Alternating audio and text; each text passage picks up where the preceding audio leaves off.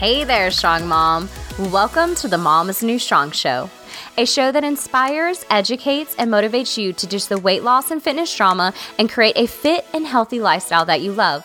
All centered around down to earth and practical solutions that will leave you feeling inspired and ready to take action. I'm your host, Jessica May, fitness and nutrition coach, hot mess mama too, a recovering perfectionist, and a lover of all things sprinkles and Mexican food. I'm also a woman on a mission to help you strengthen your body and mind so that you can be the best version of yourself. Ready to unleash your inner and outer strong mom? Let's get started. Hey, Strong Mom, I have a very special episode for you today in awareness of breast implant Awareness Month, which is this month in March, I have done an interview with Christina Rowland, who I feel is the go to person right now for breast implant illness. And not only is this a conversation um, that will help you to understand what breast implant illness is, it's a conversation between two women that have gone through this journey, her and myself. And we share a lot of what the emotions are like throughout this journey and share some really open opinions on some really tough conversations or um, topics when it comes to things that women with breast implant illness have to deal with. So I'm really excited to share this with you. I feel like if you're somebody that has been through BII, is going through it, or knows somebody, that this is going to be such a valuable interview for you. And if anything, if you are somebody that's going through BII, I want this to make you feel like you're not alone and then you don't have to go through this alone either. So without further ado, here is my episode or interview with Christina Rowland. Hi, guys. Welcome back to the Mama's New Strong podcast. And today I have Christina Rowland with me, and she is an advocate for BII. That's why I have her on here today to spread some awareness. She is all about uh, body positivity and self love. And I think that she has one of the most go to groups on Facebook for BII. She also is the founder of Size Happy. And Christina, I'm happy you're here with me today. I guess let you know tell us a little bit more about yourself and, and how you help women. Yeah, so thank you for having me first off, and hello everybody listening. Um, so, yeah, I'm the founder of Size Happy. So, it's my mission and my message to just really empower women to see beyond their size. So, see beyond their jean size, their breast size, their shape, their weight, and to really detach happiness and confidence from like a number and a size, right? And we'll get more into about why that's so important to me. Um, and then I'm also the admin for a breast implant illness group on Facebook. It's called Breast Implant Illness Rejuvenation and Education with Christina. Um, and again, there it's really just my mission to educate women on the potential risks associated with breast implants, educate them on breast implant illness and the explanting process. And of course, I sprinkle in some self love in there and some healing and everything like that. So it's a really safe community for women to just share their story and um, get some real support. And our community will support you in whatever decision you decide to do. Um, so yeah, just come in there. And if you have any questions after this podcast, which you probably will, that would be the place that I think Jessica and I would both probably refer you to is going in there. Yes. And honestly, that I have people message me because I've been so open about my journey and your Facebook group is the place I send them to because I do love the dynamics in there. And so I really wanted to dive in today first with you sharing uh, you sharing your story through BII and um, how uh, you know how that's kind of translated into where you are today. Yeah. So uh, um, so it started actually way before I got breast implants. So for me, like probably many of you, I was a teenager. I didn't develop big breasts. So I would say around the time that I was 19, I just knew that I wanted them. Around this time, MTV was very popular, and so there was Pamela Anderson and Carmen Electra, Jenny McCarthy, right? Mm-hmm. And we saw all these beautiful women who were just getting breast implants, and you know they seemed happier and more confident and bubbly and stuff like that. And I was like, oh, I want to look like that. So when I was 19, I was like, I'm going to get breast implants. I didn't get them at 19. Fast forward a few years, um, when I was 23, almost 24, I did get breast implants. So I got 420 cc silicone smooth under the muscle. I went from like a 34A to about a 36D. And for the first five years, I was very happy, very healthy. I didn't have any issues. You know, it improved my confidence. I got to wear, you know, cute things back then. And it wasn't until 2011, after I had my son, when I feel like things really started um, in regards to feeling these symptoms. So after I had my son, I started to just experience a lot of fatigue like all day long and it never went away. And then i had some brain fog and it just feels like you're spacey you're forgetful um, you're kind of like walking in a cloud. And so i just chalked up these two symptoms and particularly to just giving birth to my son. I was hormonal i was now a stay-at-home mom um, you know i had a newborn baby in my house and you know i just thought okay i'm tired and i'm spacey. This is just part of being a mom right? And mm. so those two symptoms actually never went away over the years they just kept getting worse. Um, and then in 2014 is when things really really started. So in october 2014 this was actually a month after i did a fitness competition so i don't know if just like the hormones and the dieting stress, yeah. um you know yeah and the stress and the pressure of all of that maybe triggered some of these things but i feel like it was inevitable regardless. So in october 2014 i got a lump underneath my right armpit and it was a lymph node and it was i mean i saw the picture recently because it came up in my timeline but it was literally like a little olive underneath my armpit and i was like oh my gosh what is this? It was tender it was painful um, and i never dealt with anything like this before. So i went to my gynecologist showed her she felt around she said yeah it feels like a lymph node it looks like a lymph node. If it goes away and then comes back definitely go see your doctor. So i was like okay. Um, she didn't seem concerned at all about it. I felt like maybe she just sees it all the time and so i didn't seem concerned about it. I just went on with my life. But then in it did go away and then in december so a couple months later it came back so that's when i was like okay my body's definitely responding to something because your lymph nodes in your body don't just respond to nothing they respond to you know um, bacteria and fungus and viruses and cancer cells and all sorts of things so i went to my doctor again she felt around she's like yeah it feels like a lymph node put me on antibiotics and antivirals, and neither of those two things did anything for it. It just really made me feel loopy and irritable and stuff like that being on them. And then, literally around this time, so we're talking December 2014 to about May 2015, within a short amount of time, I'm dealing with um, a swollen lymph node in my armpit. And then comes the extreme depression and anxiety bouts. I've never experienced this before. For for those of you that don't know what anxiety feels like it literally feels like you're just panicked.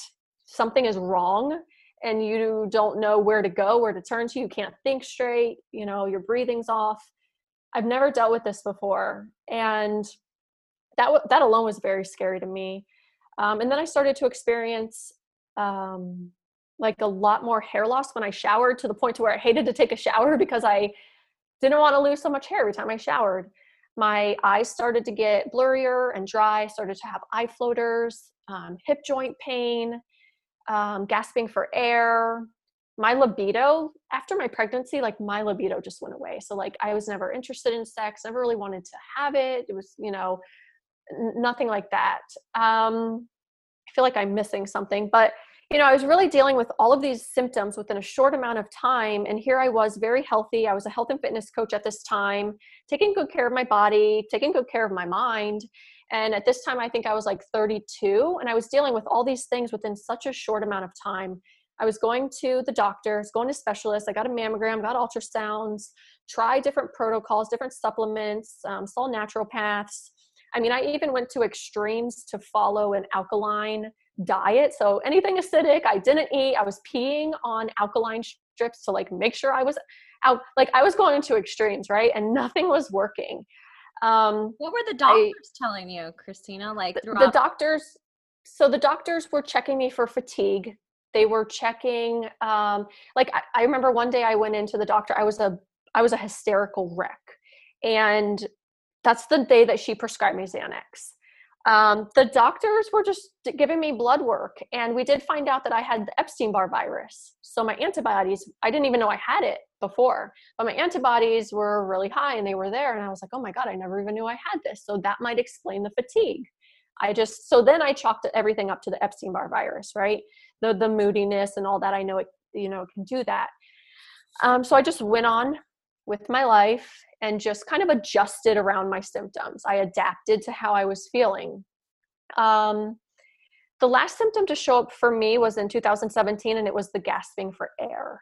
And that was that was really alarming because again, I'm physically fit. I take good care of myself, and I was doing the laundry upstairs um, one night and I was just gasping for air doing the laundry and I'm like, gosh, this is not normal. And then you're a fitness person. Like as as right. whenever I went through this, I the same related. I almost felt like a hypocrite because I'm like, here I am. I eat well, I'm a fitness and health person, and then I'm feeling like crap all the time. Like by by two or three, I just want to lay on the couch and do nothing every day. And I was like, this is not you yeah to- you feel like an imposter yes. like i'm supposed to be sitting here feeling amazing yes. and you know having all this energy and doubting like, what you're doing and you don't yeah, yeah. exactly um, so one day i was sitting on the couch downstairs watching tv and there was a handful of women who were talking about two things that i never heard about before breast implant illness and explanting and they were talking about all these symptoms that they had and i was like oh my gosh those sound like the symptoms that i have. And then they talked about how they removed their breast implants and either all their symptoms vastly improved or completely went away without really changing anything in their life. And after i heard that um, for me it was like a bingo moment. It was i had no question no doubt. I was like oh my god here i am trying to change everything external around me my food my diet my supplements like i'm trying to do all the things out here but what is actually hurting me has been inside of me all along. So then like a maniac i started to research breast implant illness like what is it? What are the symptoms? What are breast implants made out of? You know so on and so forth. And when i discovered what breast implants were made out of alone that's when i was like yeah these things are coming out of me. These should not be in me or anybody and i'm willing to take this risk because like all these chemicals and the heavy metals of course they're bombarding my body and you know um, weakening my immune system and all of this stuff. So um, the following year in august of 2018 is when i explanted. And i mean ever since then i mean it didn't start off good but ever since then like i feel amazing i really didn't change anything else in my lifestyle um, and all of my symptoms literally went away. so awesome. But, yeah, that's yeah. that was me too. I mean, some some of them. I don't know about you too. There was things like after explant that I didn't even realize were explant related, like I had mm-hmm. car sickness and that like went away like immediately. And I like my vision got bad. I didn't even know my vision was bad until I got them out. It's like just, you just start realizing it was like, oh my gosh, it's like I have another chance at life. Like that's what it like, yeah. really felt like. It was a really cool experience to like go through that, you know? Um, yeah and that's kind of also what I well, let's not get ahead. I will talk about that in a little bit, you know, what that journey can be like for everybody. Um, but I think it's really important too, like for you i know there's you're just a person that so many people come to you hear so many different things when it comes to women first learning about bii i remember for myself like i was obsessive about researching and reading this and that and sometimes you have conflicting things that you hear mm-hmm. um, what are some common misconceptions that you have heard around bii that you've had to set straight for women yeah. So the first thing is is a lot of women are like I have saline implants. Aren't saline safer?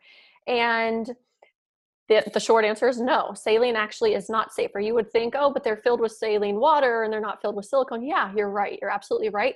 But the saline shell is still the same thing that silicone shells are made out of. So you're still getting exposed to the heavy metals and the endocrine disruptors and the, the neurotoxins and all of those things. Um, I have a list of what these implants are made out of. Some of these things I can't even pronounce, but I know there's acetone in here, formaldehyde, um, talcum powder, uh, zinc oxide, there's lead based stuff. Uh, the list goes on. There's over 40, I don't want to say ingredients, but there's over 40 chemicals that these implants are made out of, and there's over a dozen heavy metals. So, heavy metals are horrible for your lungs and it's horrible for your brain. Um, so even though you might have saline implants, you're still getting exposed to that shell that is made out of silicone and all of those toxins. So that's one that's one like myth that we're coming to find out. And and even with the the saline ones, I've seen so many photos where the saline valve was faulty, and so now these women have mold and like fungus growing inside their implant. So when they get the uh, when they get their explant, you know, they're able to look at their implant, and they have these things floating around their implants. I mean, so yeah, that's that's one myth. Um, another one is you know that they're lifetime devices. They are not lifetime devices. It even says it in the breast implant manufacturer's own pamphlets. So, like every eight to 10, I would say at 12 most, you're supposed to get your implants exchanged. So, you take out the implant, you put in a new set. Um, some women are told that they're lifetime devices and they never need to get them taken out and so that's another thing it's it's not yeah. true you do have to get them exchanged um what are some other things? I know I'm trying to think of that was a big one for me that yeah. I was told it was a lifetime device. What mm-hmm. about some uh, misconceptions about even like explanting? Because I remember women going back and forth on like how do you explant or what, you know, what's the proper way to explant? So, from what we know now, and again, I am not a medical professional, Jessica's not a medical professional, so nothing here is to be taken as medical advice. But, like, from what this community understands, is that when you explant, and this is very, very important, um, when you explant, you want to get your implant taken out what's called en bloc. And the definition of en bloc just means together in one piece. So you're going to get your implant in the capsule, which is like the scar tissue that your body um, puts around this implant to basically protect you.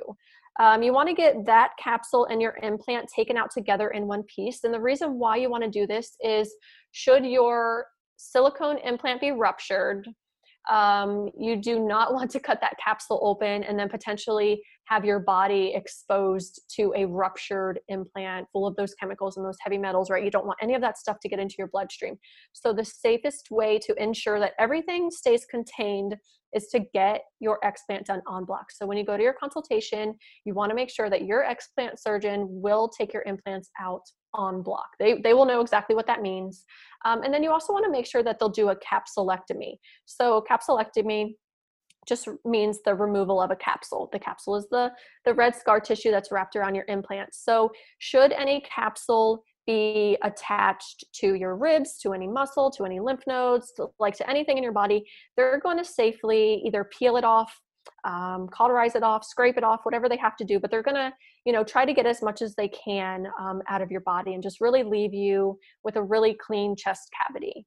Um, and this is very important for you that have saline implants, you want to make sure that your surgeon is not going to drain your saline implant first. Because again, should your saline implant have that faulty valve and have has mold or fungus or anything inside of it, you don't want that stuff to get drained inside of your body or anything like that. So, whether you have saline or silicone implants, just make sure that your surgeon will take it out en bloc. They'll do a total capsulectomy um, and those are really the two main things you want to make sure um, when you're getting an explant. And I, for me, it was like another thing that was really important to me personally is just like feeling a connection with my surgeon. So I consulted with a couple of surgeons, and one I just felt was I don't know, I just didn't vibe with him. And then the surgeon that I did choose, I just felt really connected. Um, he took into consideration my husband as well and how he's doing and stuff like that. So just for me personally, it's not important. I, right? I like I, I totally agree. Like with my surgeon, I knew within minutes. Like mm-hmm. you feel this connection, and yeah, my experience was amazing. Like I couldn't have asked for a better explant experience. Like his bedside manner, yeah. like beyond uh, yeah recover and i don't know about you but to me the recovery was even easier but i know that's not for everybody but i don't yeah. yeah and and even talking about this so i don't forget like me personally this is just my opinion whether your surgeon believes in breast implant illness or not like if they don't believe in it, but they do a great job and they'll do your explant safely and they're just a good person, I think that's enough. I mean, if they believe in breast implant illness, I feel like that's just kind of like a bonus. Like, that's amazing, that's great. But, you know, there's still some surgeons out there who are really good, reputable explant surgeons, and they're just kind of iffy about breast implant illness, right? So, um, you know, if you find a really good surgeon and they'll do everything safely and it costs good and they can get you in on time and like all the stars are aligned, but they don't believe in breast implant illness, um, I, I would still recommend you go with that surgeon. So. I think that's a really good thing to recommend to women because this is, I mm-hmm. still feel like this is such a new thing that you know we're kind of working through like even like in the medical field you know yeah we're watching the fda press conferences or you know last year mm-hmm. that was yep. that was recent that's still not that long ago that they're still yep. trying to figure all this out. Yeah, and we got to understand like surgeons have the medical brain, doctors have the med- they want to go on research and they want to go on you know the studies and so on and so forth. Um, but then there are there, in my opinion, are some that just have hearts and like common sense of like, yes. yeah, these things we're finding out what they're made of. We know how the body works physiologically in our immune system. Like, of course, it would make sense that these women are feeling fatigue and brain fog and losing their hair. Of course, right? Um, and then they see their patients feel you know one yeah. month six months and they feel better so it's like you're seeing a healing right before your eye how can you deny that right exactly um, i think that's what helped me with my surgeon because he was like i can't say that i know bii is a thing but all i can tell you is when i remove these from women their symptoms improve that's yeah. all I can tell you. That's basically what my surgeon said, right? He's like, I don't know. It's just still very new. Yeah, I said like the same thing. But I see women improving. So it's like something is definitely there. For sure. Um, and then there's the fact that breast implants are causing BIA ALCL in women. Um, since January 24th, 2020, there are currently 885 cases and 33 deaths. So, BIA ALCL is breast implant associated anaplastic large cell lymphoma. This is not a breast cancer, it's a cancer of the immune system. You can only get this cancer if you have breast implants. So essentially, you're getting cancer from your breast implants. And unfortunately, there are some women who had breast cancer. They opted for textured breast implants, and those were the implants that were giving them now the immune system cancer. So, um, you know, I think we're all you and I are personal friends with, you know, a handful of them who got this cancer from their breast implants after going through breast cancer. And it's just so unacceptable, in my opinion, that they have to now go through that after already going through cancer and losing their breasts once, right? Now they're losing their breasts again and going through another cancer. Um, so now, there is that to consider too. Is it only textured or is that including saline as well? That's don't, what I, I I honestly wouldn't know um, or I, I don't know. Like just I couldn't get guess. Yeah. yeah. I couldn't get so a answer on that when I would research it, even from the FDA's website. Yeah, um, I think we're still probably trying to to figure that out too. So you know, for those of you that maybe had breast cancer and have especially textured implants, or even just opted for implants, and you're feeling all these weird things like swollen breasts and redness and hardness and itchiness and rashes and all that stuff, definitely just research for yourself B I A A L C L and just learn more about it, learn what to look out for um, because it is a very real thing and it's a very new thing. Um, but again, you know, I'm always just telling women to be very in tune with their body. So if you feel like something's wrong or off or not right, you know, definitely look into that. Yeah, for sure. Um, and then also, as far as some of the, I guess we could just kind of touch on some of the biggest symptoms. I feel like a lot of them are the same symptoms like an autoimmune disorder because that's kind of what it seems like. It's your body's attacking something foreign. It's causing an autoimmune type of reaction. Yeah, absolutely. And and another thing before I get into the symptoms, because I have a whole list um, here in front of me, is your implants do not have to be leaking for you to get this. My implants were perfectly intact, not a pinhole, not a rupture. And that's pretty much the case for, I would say, in my guess, like 70% of the women. Their implants aren't ruptured, they're not leaking, they're perfect. And we're still getting these symptoms and these responses. So, some of the symptoms that I would say the vast majority of women are experiencing are fatigue, brain fog, insomnia, joint pain, blurry vision, inflammation, um, which makes it very hard to lose weight. You just feel really puffy. You have a hard time losing weight, no matter like how hard you diet, no matter what you do. You just can't get this weight off of you. Um, and then you have the anxiety, depression, suicidal thoughts.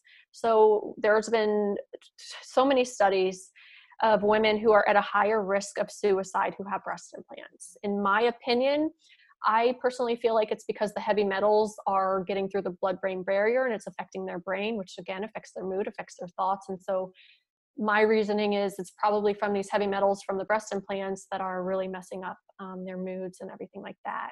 Um, hair loss and hair thinning, having really cold extremities, gasping for air, shortness of breath, heart palpitations are a really big one I see. Um, night sweats, skin rashes. Again, this could be all over. This could be on your breasts, face, legs, anywhere. Um, swollen lymph nodes are another one that I see. Um, tingling, numbness in your arms and your legs, vertigo.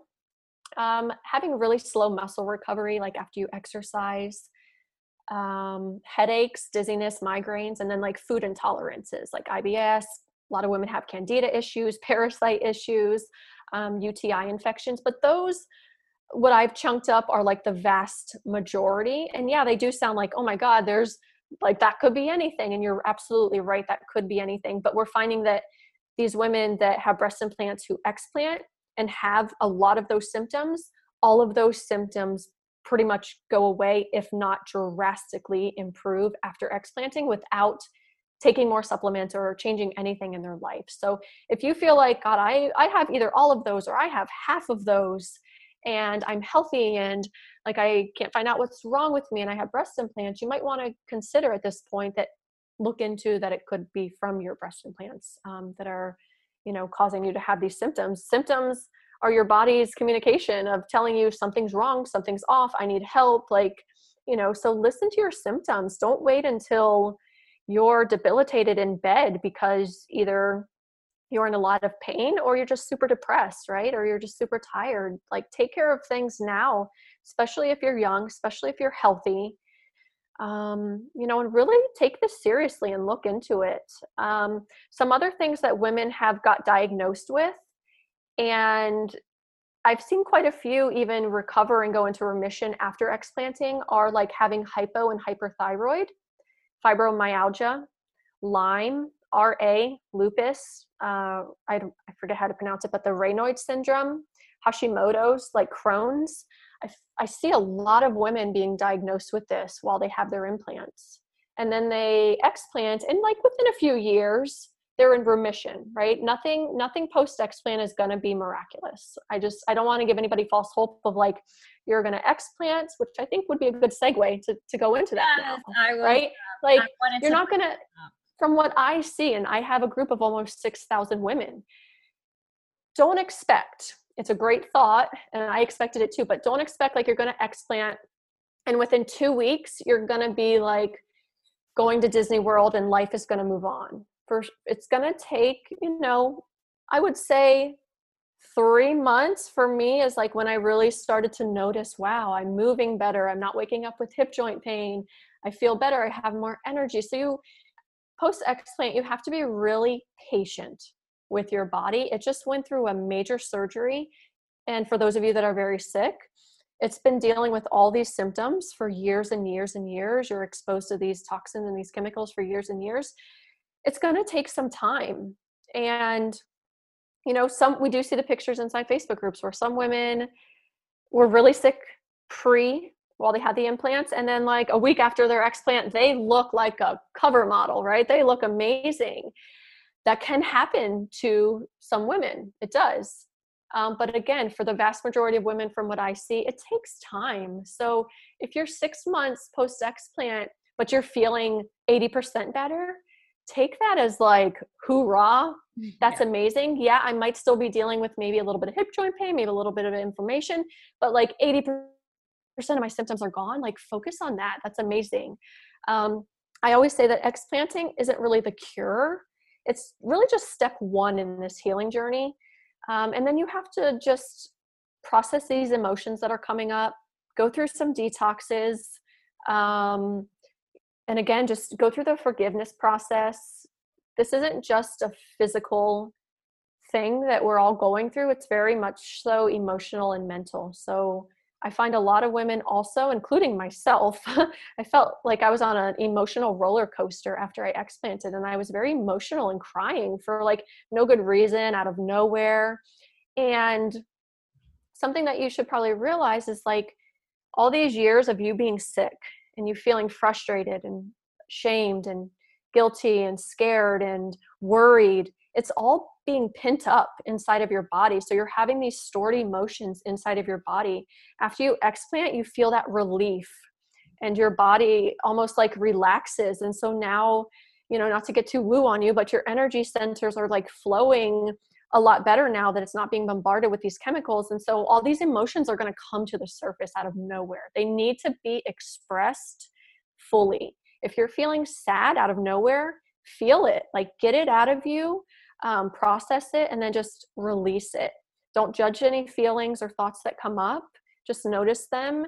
And you know i always say like the quickest way to healing is not by like suppressing your emotions and your thoughts and pushing it aside and shoving it aside and that's not going to help anything. It's not going to help your body or situation anything like that. So if you are feeling emotional or sad or mad or whatever it may be just feel it. Feel it and then just as quickly as you feel it just release it and surrender um, and forgive yourself. Forgive yourself for getting the implants. Forgive your doctor. Forgive uh, maybe your ex-husband who talked you into getting the implants right? Um, in in my opinion after explanting is the time for forgiveness patience and self-care. So those would be like the three things i would definitely recommend if you've just explanted or if you're going to be explanting here pretty soon write those three things down like forgiveness uh, patience with your body and with yourself and with this process and then just self care. So be really loving with yourself, with your body. Be gracious with how it now looks, with how it now feels. Um, yeah, just all of that. Yeah, that's really good. I love that. The patience, the self love, and the forgiveness. Like, I think that's mm-hmm. three really good things to focus on and one of the part of this journey now let's talk a little bit about you know the emotional roller coaster because i really mm. felt like that as well and i think one of the biggest things and i call it i tell women it's like the leap of faith because there's really no tests to know if you have bii like i went to my doctor trying to to tell her my concerns and this and that and I got sent away with like, here's a just a prescription for antidepressants. Like, yep. and it was mm-hmm. at that point, it's like, is this really all in my head? Like, is there something wrong mm-hmm. with me? Am I going back to that dark place? It's like, it's yeah. a lot to deal with because you have to. It really is a leap of faith. But there was just something like in my heart and my gut, like I just knew, like this is, I had to do this. Like this was what, even though at first, at first, my husband thought it was a little crazy. yeah, mine too. Mine too at first. Yeah he yeah. did. Um, but you know, he was like, if this is what you really think, you know, he's like, he's I could still tell he wasn't unsure until afterwards when all the positive, you know, health benefits. but it's like, what yeah. would you tell somebody when they're at that point where it's like they need to take that leap of faith? Like, have you like ever when they're feeling crazy and they're feeling like, oh, maybe this is all in my head? I would just say trust your gut. I would that's what I would tell a friend. Trust your gut, your intuition. Like what is that telling you? Like forget about forget about like the opinions of others and yeah. forget about what a man in a white coat might tell you. Just like tune all that out for a second right? And sit with yourself and ask yourself some questions like have i done everything? Have i done everything and nothing is working? Could it be my implants? Like see what comes to you when you ask yourself and your intuition. And i would think if you've tried everything up until this point and you've spent all this money and you've seen all these specialists and you yourself are now in this place of like man could it be my implants you know ask yourself these questions because you and your body are going to know more than anybody else so i mean that's just kind of what i would tell to somebody um that's kind of i felt like, like when i yeah. would read other women's stories like it just i connected like it connected mm-hmm. with you know it's like okay there's something to this. yeah. And when I, you know, probably like you, like for years, I felt crazy. I felt alone. I felt like I had this rare cancer that nobody could figure out and I was going to die. Like I felt like I was dying. I felt like something was very wrong with me and my body. And so when I found groups and when I found the community and the women were talking about their stories, I was like, "Oh my god, I'm not crazy." I felt validated, I felt heard, I felt understood finally. I felt like this is it. Like, oh my gosh, I felt relief most of all. I was like, oh, Thank I, you. I totally can relate. I was blaming it on like because a lot of like you started after I had kids. I was like, okay, mm-hmm. what it's like. My body has changed and my hormones have changed, and I blamed it. Oh, I'm getting older. I'm in my 30s. Like there was yeah. always an excuse of to why I was feeling the way I was feeling. Yeah, we will all come up with like rational reasons of why we're feeling this way. Well, I'm 35. I'm I just must have hip joint pain, you know? like no. If you're if you're I mean, gosh, if you're, you know, mm-hmm. young, it doesn't matter if you've had kids. Like to me that's an excuse now like if you're yeah. young if you take care of yourself if you're eating healthy if you're taking these supplements and you're still not feeling good if you're having all these issues insomnia dehydration anxiety depression joint pain like you're just tired all the time all day long um, brain fog. If you're experiencing all of that that's not normal. It's not normal. And that's not a good your quality of life. Like there is better quality of life. That is not quality mm-hmm. you know. No it's not. And yeah. So, as far as the other emotional piece that um, I think is a really big one for women, I think this because I get messages from women um, because they find my story and then they're like, wow, like, like how do you feel? Like, how do your breasts look? And like, I just went shopping for bras for the first time and I cried. And like, women really mm. struggling with their new image. And it's like, I'm asking them, well, how are you feeling? Well, I'm feeling good. Like, their symptoms are improving, but it's their emotional yeah. health that they're dealing with because of the change and then maybe they might not have a supportive spouse or mm. you know that might be affecting that relationship too. Yeah this is a very uh, real topic and a very real subject. It's a very real thing for women.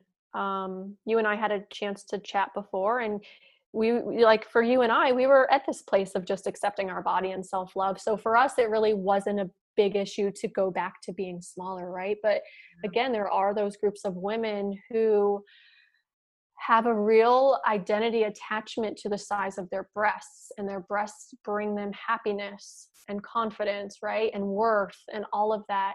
So for me, again, I feel like getting rid of, especially society, right? Getting rid of everybody else's expectations of what we should be looking like, right? What a woman should look like.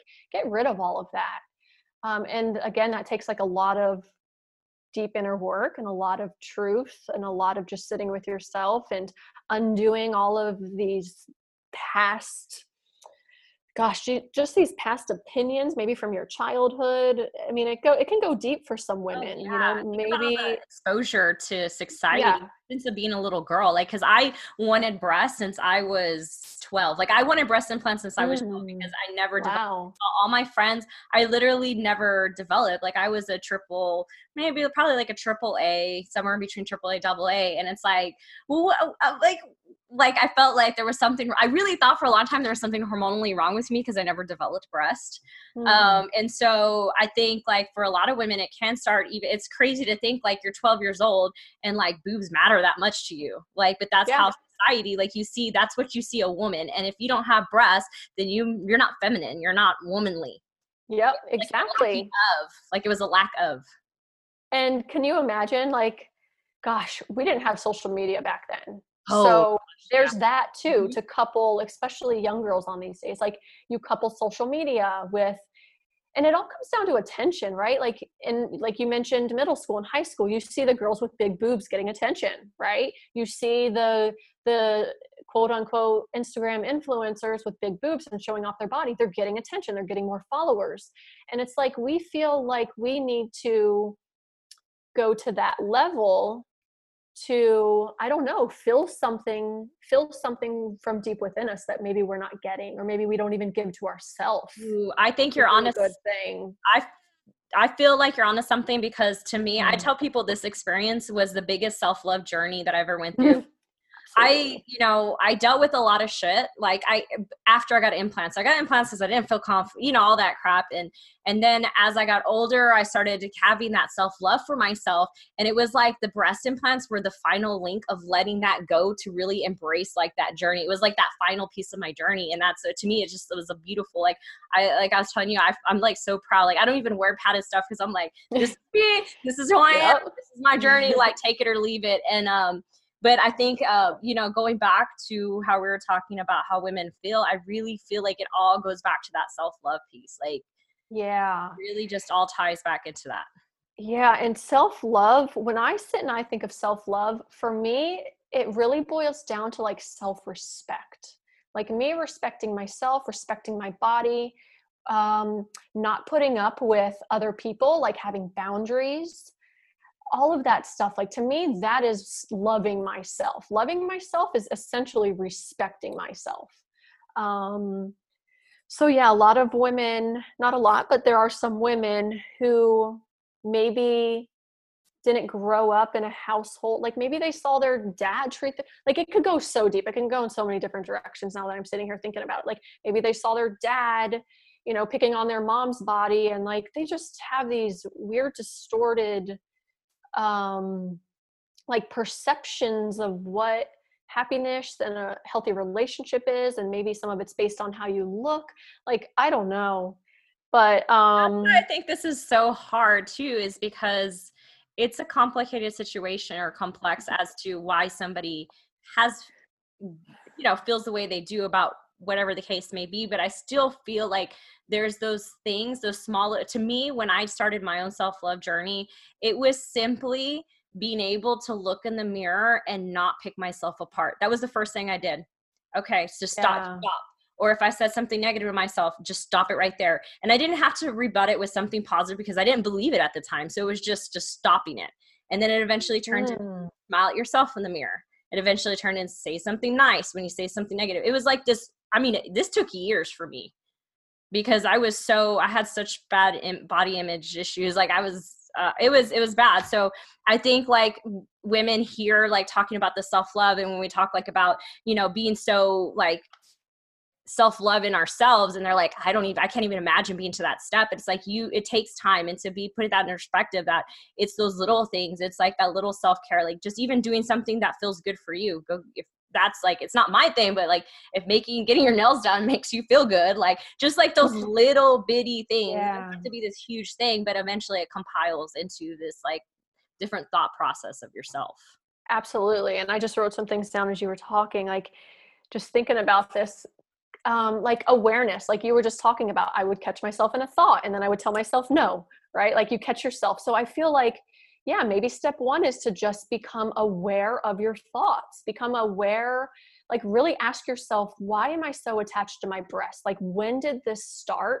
Who was I hanging around with? Who was I dating? Like, what was I watching on TV? What was I exposed to? So maybe it's just like becoming aware of when this started for you and particularly and becoming aware of those thoughts that are coming in like oh i'm you know i'm so ugly i hate my cellulite i'm so disgusting uh, blah blah blah blah blah becoming aware of those and then thoughts and then immediately it. stopping it right yeah. and then and then i also like really um, I like telling women to kind of just accept. I know it's it can be hard, but like just accept your body for how it looks um, or no, I'm sorry, accept well yeah accept your body for how it looks but don't get so stuck on like numbers and sizes and your cellulite and your stretch marks and all of that and try to like reframe how you see your body and appreciate it for all that it's doing for you to keep you alive right?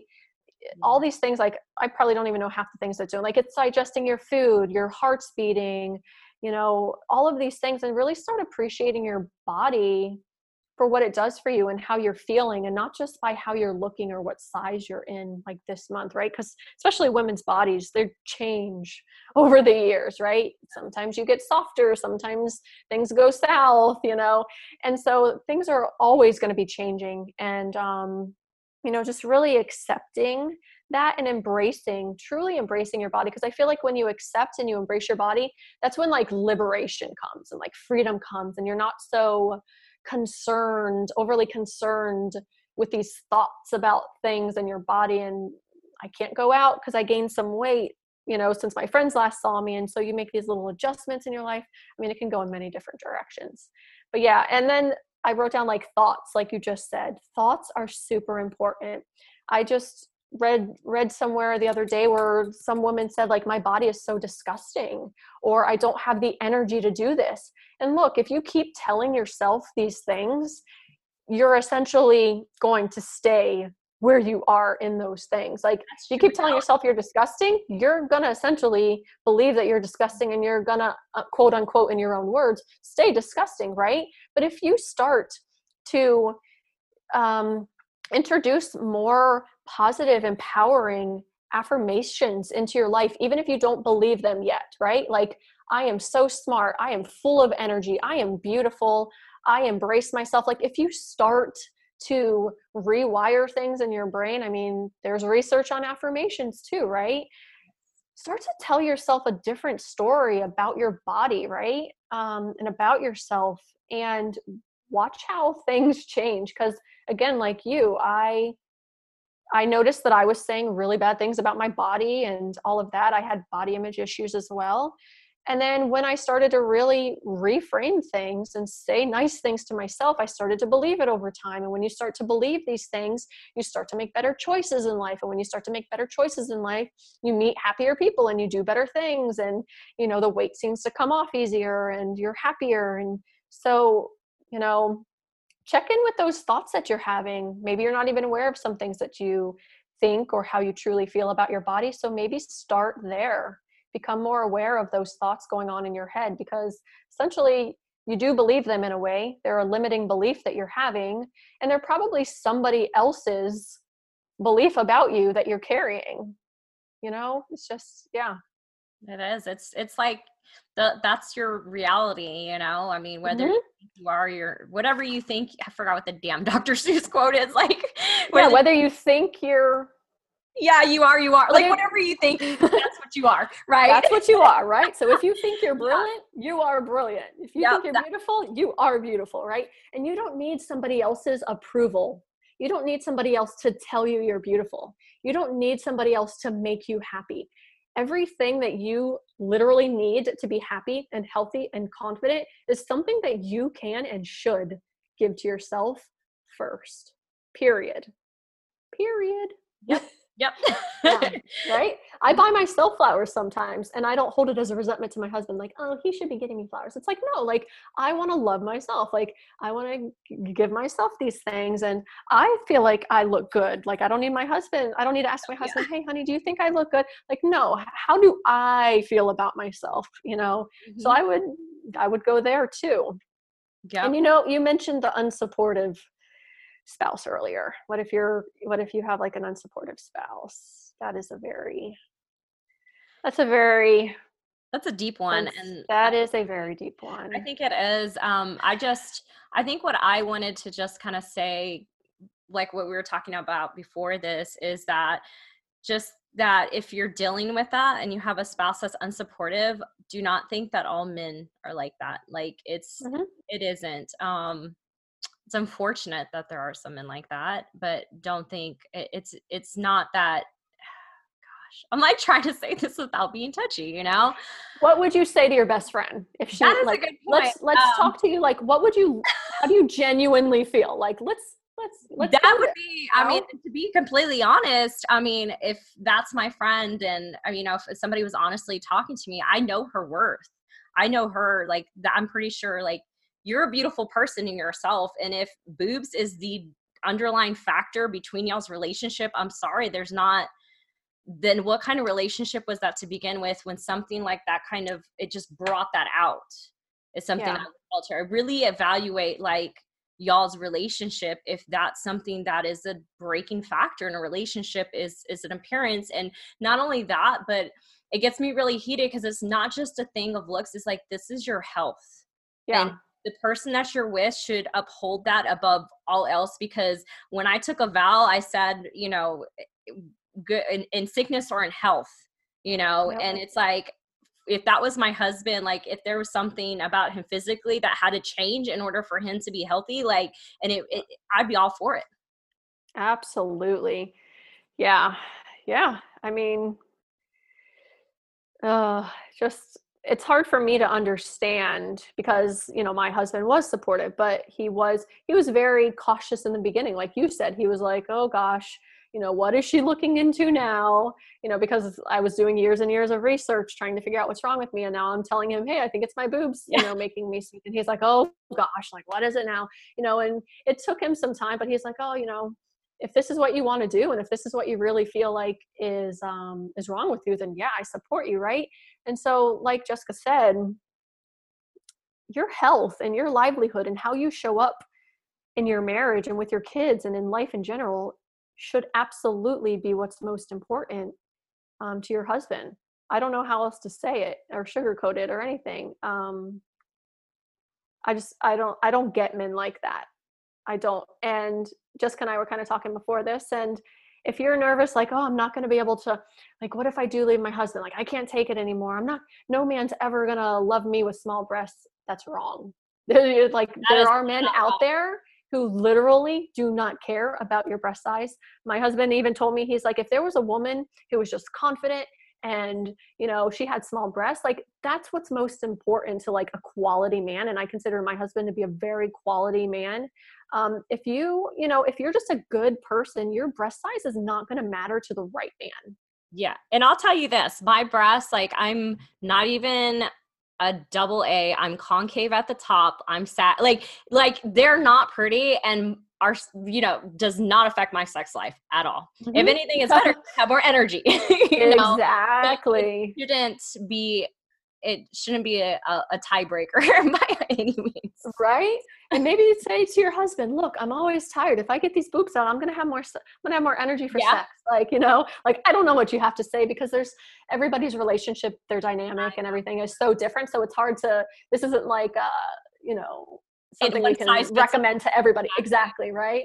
So we do understand that there are some women who their husband is literally a breast man, literally just into their looks, yeah. how they look you know, and you know, you know and maybe at that point, because I mean, just being open line of communication, don't mm, maybe yeah. don't get offended. So what's something that I have learned in my life, like a life lesson is when somebody says, because it can be very offending. Like I can just imagine if my husband was to be like, well, I'm sorry, I don't know if I'm going to be sexually attracted to you. Instead of closing off and shutting down right there, maybe kind of ask him more questions is i mean it is something that they're going through too as far as a transition but it shouldn't be like he's saying that's an ultimatum but if he's being honest and open you know uh, maybe kind of further go into that conversation see where's he coming from is he coming from like I don't know, a place of like being open and honest or a place of just being an asshole, you know? Yeah, that's true. Yeah, because we got to think about it. Men are also conditioned too. They're conditioned to think like even women with big, uh, for some men, my my husband personally doesn't care, but like some men think like breasts, like woman with a breast is like the thing. Like I have to have a woman with a breast. So men are also conditioned too. Um, you know, when it comes to like breasts and their wife's body image and all of that. So that's another interesting thing to think about. You know, they're also conditioned and yeah, it's like a whole nother route, whole nother rabbit hole.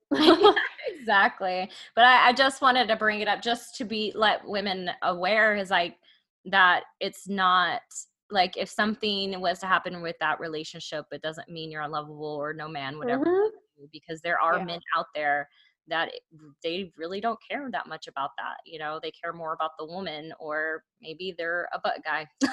yeah, exactly. Right. Butts are in right now. I'm just telling you. But uh, yeah. I'm hoping to, that we're going to see this trend where like also small boobs are a thing too, which I've kind of seen that a little bit on Instagram. There's some pages and stuff that I follow where it's the natural. You know, it seems yeah. like natural starting to kind of come in a little bit. Yeah, and I think natural, regardless of the size of the breast, exactly. I think That's natural is coming in. Yeah. Right? It doesn't matter, mean natural small, but like natural. If you have natural big breasts, great. If you have natural small breasts, great. But I think natural is is definitely trend like it's heading that way um i can see it going that way too yeah. i feel like even in health in general because me and you are health people like into that mm-hmm. like even more being aware of like more holistic health like there's just i see that trend and i'm kind of excited to see where that goes um yeah future yeah that's that's the one good thing about social media is like the, the accounts that are empowering women to like see see themselves for who they are and love themselves for who they are, you know, all of that. Oh, and that's a good point. If like you're going through this journey, unfollow people that trigger you. If you're following some fitness model or somebody um, on Instagram and it's triggering when you see that woman and you're comparing yourself, like unfollow. Yeah, that's always my rule number one. If somebody like if somebody says, "Well, what would you tell women?" You you hit it. You hit it. Unfollow accounts that when you scroll through their feed, you're feeling bad about your body, you're feeling ugly, you're feeling fat, you're feeling unsuccessful, you're comparing your relationship to theirs. Although they might not be intentionally yeah. quote unquote making you feel that way, if you find that you're following this one person, this one account, and you're leaving their account feeling just inadequate, unfollow them.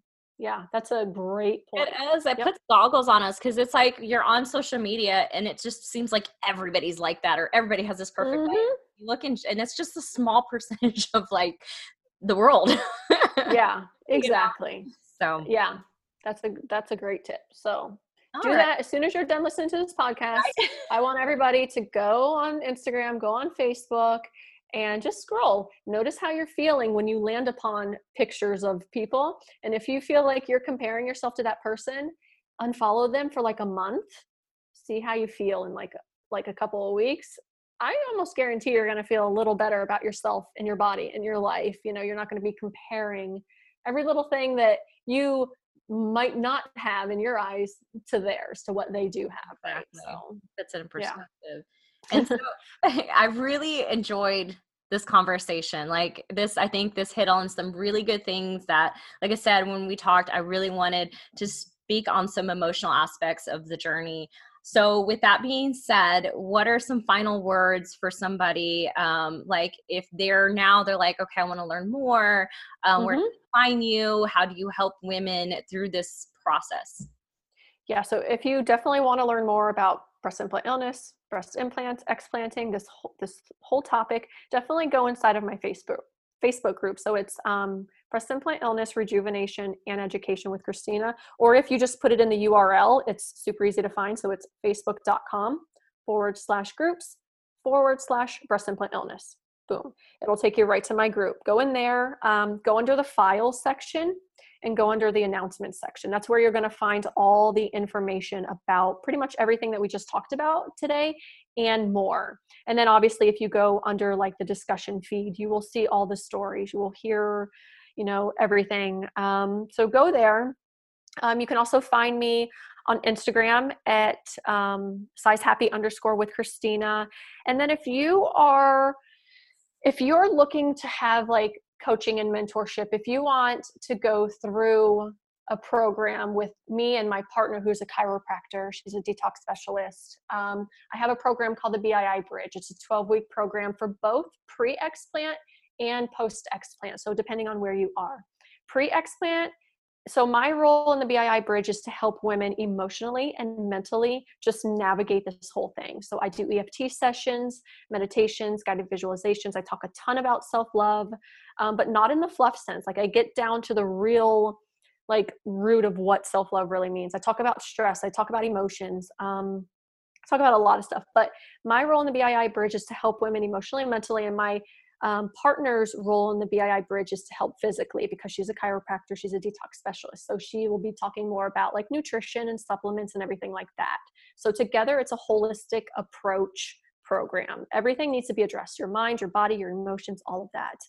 Um, so pre-explant, we focus on bumping up the immune system and gut health. Post-explant, we focus on detox because that's a very important aspect um, post explant. So detox, especially detoxing emotions too, and all of that stuff. So um, you can go to biibridgeprogram.com just to kind of learn more about that.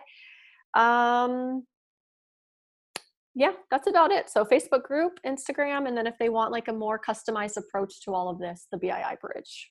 Perfect. Thank you for sharing all that. And that's yeah. something when y'all put that together, I was like, yes, this is so needed. I have not seen anything else like that. Like that. Yeah, you would think after six, seven years of like big groups being and people advocating that they would, there would be something like this out there for women to go through and navigate because when you go inside of these groups it can be a little overwhelming and you know confusing. What do i do? What do i take? When do i do this? How do i do this? Why don't i do this? You get so many different opinions and advice which is great but it can also be overwhelming and for some of you it can also be very dangerous especially if you have any pre-existing conditions or like the mthfr gene mutation or you're on any medications. So we really get to know you what you're going through what you've been through medications you're on so on and so forth. Um, so it's not like um, it's not like just this general one size fits all program if you're thinking that. It's we get to really know you and your body what you're you've been through and stuff like that and we really try to tailor everything to you as much as we can. So um, yeah i haven't seen anything like that out there either and so i just wanted to have something that i would have loved to gone through that would have made just more peace of mind and more clarity and just working with two women who have already gone through this as well like to have their support and everything like that so yeah that's, yeah that's amazing well, thank yeah. you so much. I really, truly enjoyed this conversation. And um, thank you for everything you do in the breast implant illness community. Yeah, thank you. You're welcome. Bye, Christine. Bye. Bye, guys. Hey there, mama. Are you trying to figure out how to lose the last of the belly fat, but also have strong curves in all the right places with a booty that would make JLo proud? You've lost majority of the baby weight, but now you want to take your fitness to the next level by gaining lean muscle and transforming your body. So you've Googled things like how to gain lean muscle, how to get tone, and you've tried free fitness challenges from Instagram fitness chicks, but you're still stuck and nothing seems to be working. I hear you loud and clear. I've totally been there and you could totally trial and error it like I did for a few years, but I don't want you to get so frustrated that you give up in the process altogether. So I've created this simple and right to the point guide that explains the top five fitness mistakes you are making that are keeping you stuck. These are the top five things that I continue to see sabotaging women's results. And these are the five top things that I struggled with and I had to learn to overcome when I had to take, when I wanted to take my fitness to the next level. So you're gonna wanna go ahead and grab this free guide. You can go to www.mamasnewstrong.com forward slash five mistakes. That's www.mamasnewstrong.com forward slash five mistakes because I don't want you to make these same mistakes in 2020.